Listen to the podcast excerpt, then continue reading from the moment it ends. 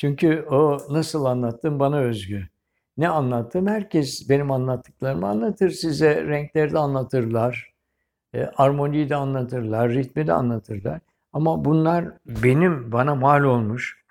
Benim eserlerimle bütünleşmiş ve benle bütünleşmiş şeyler. O yüzden e, belki resmin temel ögeleri herkesle aynıdır. Orantı der, kompozisyon der, hareket der, denge der. Bu kavramlar aynı ama herkes bunu farklı farklı anlatır, söyler.